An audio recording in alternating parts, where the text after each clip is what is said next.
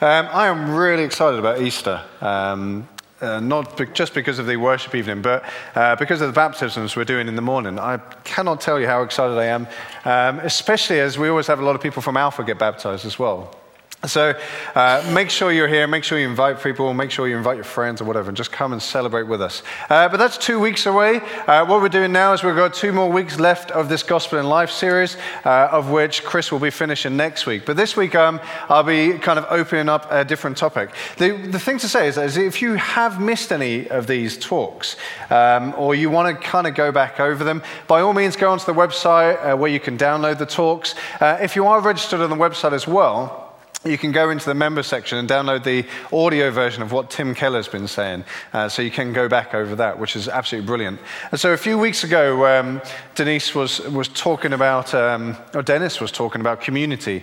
Um, and the, the kind of sub uh, I don't know, sub tagline, if you will, for this whole series is Grace Changes Everything. So, as he was talking about community and about how grace changes us and grace changes how we relate to everyone around us. So, starting in the church. And then the following week, Denise spoke about how we relate to our unchurched friends. They're the people that, uh, that we know, that we get on with, family, friends, that don't necessarily have this shared kind of faith. And how, as grace changes us, how we can then uh, engage with them a, on a new level. And then last week, Chris kind of talked about the workplace and how, again, grace changes us means we, we have the opportunity to redeem our, our workplace and our work relationships and enable other people to flourish. And so it's almost like kind of starting, the whole series is starting from the inside and kind of working its way out. And so this week, we're, we're kind of taking the next step and we're talking about our relationship with other people, the people around us we don't necessarily have really deep relationships with, but we bump into. They're our neighbors, the people we see on the street, the people we see in the stores, or you know, as we're, we're out and about, or people at the school gate and people we bump into all over the place. And so uh, today's to- topic is, is really about how we can redeem our neighbors and our neighborhood, and how we can, through grace, actually impact that area around us. And the title for this talk is, is about justice.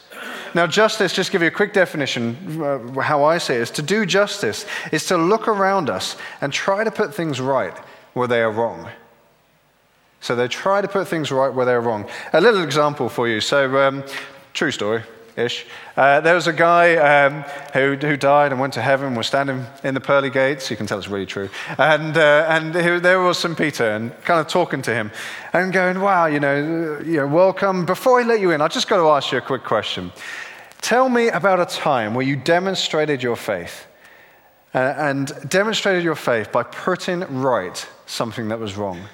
And the guy kind of bit caught off here. He thinks for a few moments and then goes, Yes. Okay, well, there is, there's a great example. There's this time where I was, uh, I saw a young girl being harassed. And I just, I looked at that situation. She was being harassed by a group of bikers, really big, burly bikers. And I, I just wouldn't put up with that. that. that. was just wrong. So I, so I shouted at them. I said, You, leave her alone. And they were like, just whatever, and uh, just ignored him, ignored me, sorry. And so uh, I, I kind of went over and I, I just let rip. I, I, gave him what's for. I slapped him around the face. And I went over to his bike and kicked the bike over. The biggest, the hairiest, the most tattooed guy. I got right in his face and I told him to stop it. So St. Peter's going, wow, that is incredibly courageous. That's amazing. I mean, when was this? And the guy goes, oh, about two or three minutes ago?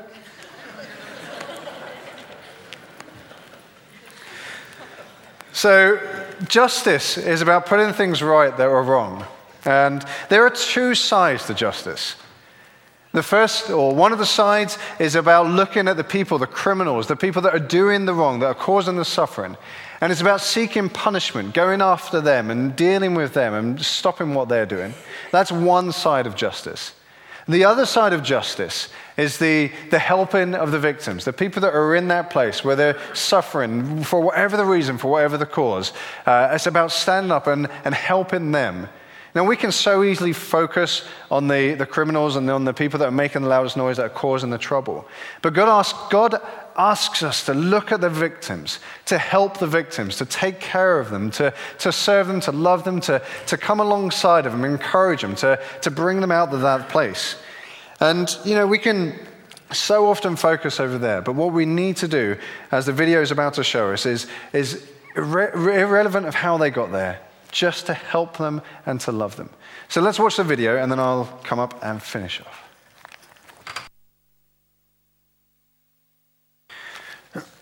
In the DVD, um, Tim Keller says something that's really challenging. He says that doing justice, this is for the, the Christian, doing justice, wanting to bring shalom, peace into the world around us, is an index of our faith and our relationship with God. How much we do justice is how much we are in a relationship, how much faith we have with God. And the reason for this isn't that, uh, is, is mainly that Jesus identifies himself with the poor. And when you think about that, you realize that you can't help but identify with him. So, how you look at Jesus and you see how he relates to the poor, and then you see how you relate to God, how you relate to Jesus. You can't help but find a comparison and find a, a relationship in that. So, if you know that you're a sinner saved by grace, if you know that there's nothing you can offer God, you, you will look at the poor person on the street, you will look at the person around you that's suffering, and you will call him brother because you know how he relates to the economy, how he relates to finances, that he's poor and, and lacking in money, is how you once related to God, that you were poor and, and lacking in spirit. And you, you look at that person and you see yourself knowing that just as they are struggling in that place, you can't help but see that you also that you had nothing when you came to God. And you had nothing to offer and you had no way out. As you look at the alcoholic, the drug addict, as you look at the, the homeless person, you can't help but see a reflection of yourself again. You see someone who's trapped in addiction. You see someone who's uh, in dark places, just trying to find comfort in those places and survive amidst the kind of chaos that is life. And yet, if it wasn't for the hand of grace, if it wasn't for God reaching down and, and reaching where you are in that place and bringing you up, you would have probably carried on making self destructive choices and, uh, and making bad decisions and just continually to spiral out of control. If not for the hand and the grace of God. However, if you're on the other side of that, if you think that you kind of came before God and, and you pulled your socks up, you tried hard, you performed all the religious goods, and you did everything you needed to do, then you'll look at that poor person, you'll look at that person struggling, and you'll just say exactly the same. Do what I did. Pull your socks up. Try harder. Get a job. Get some money. Stop drinking. You realize that you have not experienced that grace yourself. You think you've earned God's love, and therefore you try and encourage that person to earn it as well. But about the victim, God says this He says, help them, serve them, befriend them, love them. Just as, just as you were lost and I came for you, do the same to them.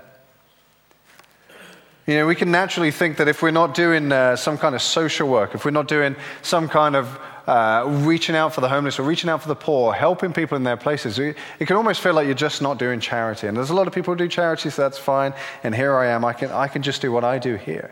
But God doesn't say that. God says, actually, when you don't help the person that's in need, it's not that you're not doing justice, it's that you're not being fair. You're not being just to that person in that place.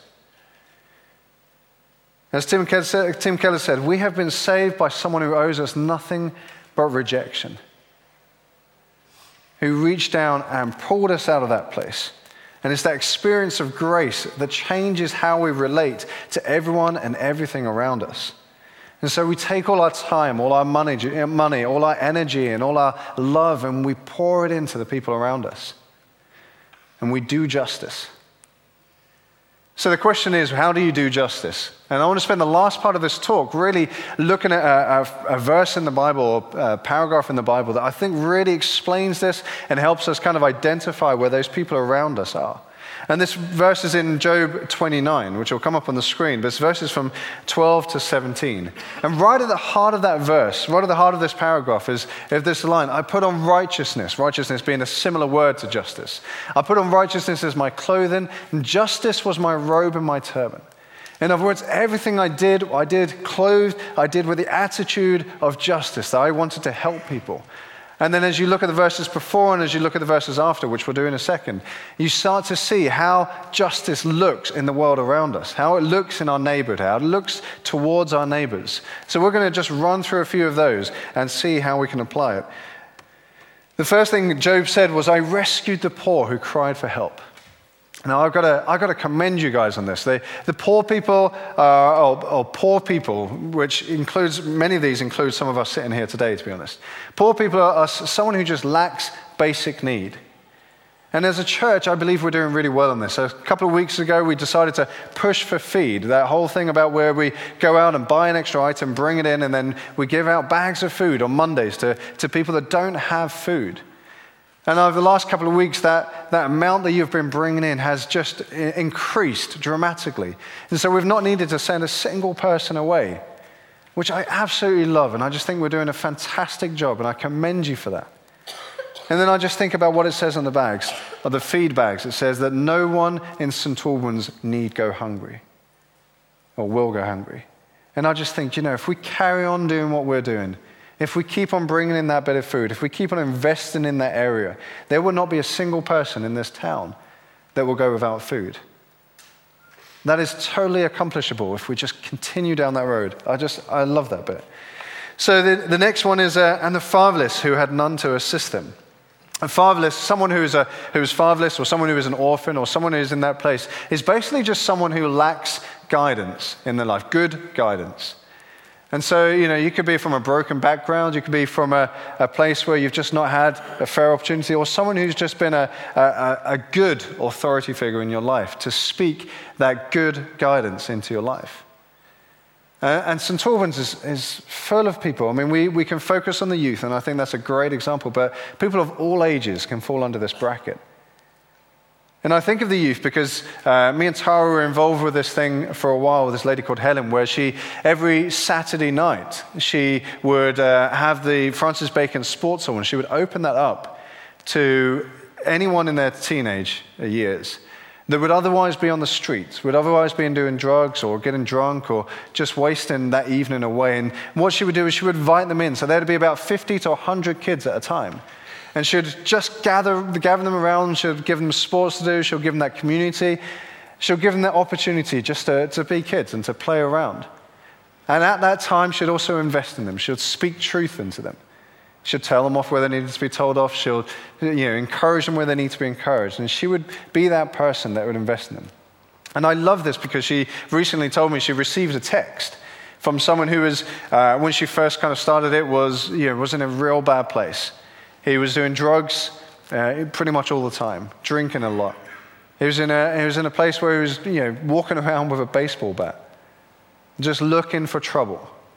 So much so that the police would pick him up every few days. And it was just a cycle going round and round and round. And here he is, five, seven years later. He now manages a toy store in St. Albans. I don't know which one. And he manages it because she spent those years investing into his life as a good role model. And he sent her a text, and this text was, was awesome. He said, um, I just want to say thank you ever so much for what you've done in my life, even the times you've had to tell me off. I love that. Someone once said that kids, uh, youth, people just need a, a, real, robust attendant figure that, to be honest, can only be wholly found in God. But until that person can trust in God, someone has to come alongside of them and lead them into that place where they can eventually go to God themselves. At the moment, you know, you have people going out, drug dealers or gang leaders or whatever, and they're leading them into something. How good would it be if we would step into that place and we would be those people that would come alongside people, that we would be, give them guidance, good guidance, and feed into their lives? That would be brilliant. That would be attending to the fatherless, assisting them. The next one is I made the widow's heart sing. A widow is anyone who has lost something or someone. And the result of that is always that they're lonely.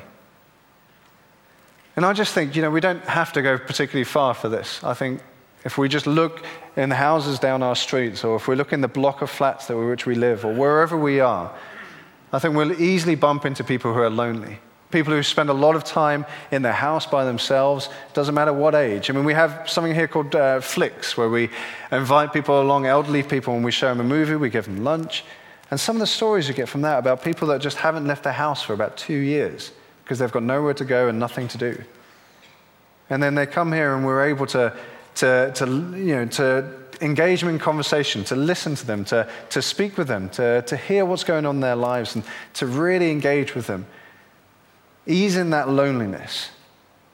And again, once again, wouldn't it be great if we would step into that place, that we would just take the effort to see who it is around where we live and see who's alone and actually just come and spend time with them, to invest into their lives, to take away that loneliness.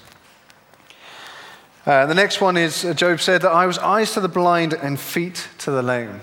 This can cover so many bases, but the easiest way I think of it is anyone who is able to do even the most simple of tasks for whatever reason. A common reason would be either physically unable or they just haven't been taught. So, someone who can't do DIY, can't do decorating, can't do uh, budgeting, can't do uh, cooking a decent, nutritious meal for their family. And I, I love uh, what Emma does with Active. I mean, and they, they went out as a team yesterday, there's about 50, 60 of them or so, and they went down to Delphos Estate and they were just going around, just serving people, loving people, and, and just doing gardens or clearing up mess or whatever it is. For people that would otherwise not be able to do it themselves. And just showing that love of God, just showing that, that care for helping those victims, for helping those people, for doing justice. Such a simple, practical way, and a great way to get started on this. And there, you know, I've heard a story that there's also a load of people that just don't speak English either. And because of that, they're, they're kind of in their house the whole time, just avoiding conversations with people. And how good would it be just to be able to be people that would come alongside and help the blind that have no idea how to do what they need to do, to help the lame to get to places, to go and you know, live their life. You can be part of that. We can all be part of that. The next thing Job says is, um, I, was fa- I was a father to the needy. This is anyone, absolutely anyone, including all those uh, groups I've just mentioned, that are, are just struggling with life. There's just something about the life that is, it's just tough, which is difficult. And you just, well, you just wonder if, if you've been changed by the gospel, if you've been impacted by this grace message, if you have been picked out of that place where you were struggling and God reached down and spoke to you, and, uh, and even though you didn't deserve it, He loved you so much that He brought you to that place. We have a message of hope for people that are also in that place that we were. We have that message that you know, we can lead them into that relationship with a loving father, can lead them into that relationship with a saving brother, Jesus. Can lead them into that place where we're not just giving them loose words of hope, but we're speaking truth and life. We're inviting them into a relationship with the Holy Spirit, we're the true counselor, the true comforter in those situations. For every single person that's struggling, for every single person that suffers to invite them into that relationship with God can bring so much relief and hope for the future. You and I have the power, as Tim said, to loose the powers, loose the chains of injustice, and give them that living water that can quench that deep thirst, that deep need that's inside. And all we need to do is just share that message practically and verbally. And then the next thing he says is that uh, Job says is, I took up the case of the stranger. Now, this for me is, is um, taking up legal cases of people he doesn't even know. And I just think of a great example of this, what Just Action do with, um, with the vulture funds. So the vulture funds are is a place where businesses will come and steal debts that are overdue to some of the poorest or over, uh, unpaid by the poorest countries. And these businesses come and steal those debts and then charge those debts and charge incredible interest on those debts. And we as a church joined many voices in campaigning against vulture funds in the UK. So much so that a law was put in place that would stop uh, businesses from appealing for these in the law courts. And that was temporary, that could have fell through, but actually this year it was made absolutely permanent. The first law of its kind anywhere in the world, which means that at least 40 of the poorest countries in the world are now protected from ridiculous amounts of interest and overcharging. We have no idea who these people are, frankly, and most of us will never go to these countries. And even if we did, they wouldn't have a clue who you are. We took up the case of the stranger, the legal case, the thing that had no benefit to us whatsoever, but we saw someone in need and we said, we need to do something about that. And so we stepped into that place and we helped the stranger, we helped their cause. The last thing that Job says to finish this whole kind of paragraph and verse, and as I share this, with the, the band come back up? The last thing he says is that I broke the fangs of the wicked and snatched the victims from their teeth. Right at the beginning, I mentioned that there are two parts to, just, uh, to justice. There's the, the helping the poor, helping the victim, looking around us. And many of us, some of us are in that place now where we need that help, where we need that message, that love, that practical help. But there's also the other side of it. There's the, the criminals. There's the seeking punishment. There's the seeking to stop people doing what they're doing that causes pain and suffering to other people. And we're called to play that part as well. As Jim Wallis once said, you know, we can, we can spend our entire lives bringing people out of the river. But there comes a time when we have to ask the question who's throwing them in? And we need to step up and do something about it. Do you know, as the church, we're the voice of God. We're the hands of God. We're the body of God in this world. And we're not called to be well behaved, polite people that sit down and do church and, and keep out of everyone's hair. We're called by God, the Redeemer and the Savior of the world, to come and join Him in His plan to bring forth the kingdom, to make righteousness and justice on this earth to undo the works of the enemy, to undo the works of the evil one, to stand against him, to break the fangs of the wicked, to snatch victims from their, his, their mouth. You and I are called to do that, to be the church of which Jesus said to Peter when he said, I build the church, the gates of hell will not overcome it. That's the church we're supposed to be. So, would you guys mind stand as we close this.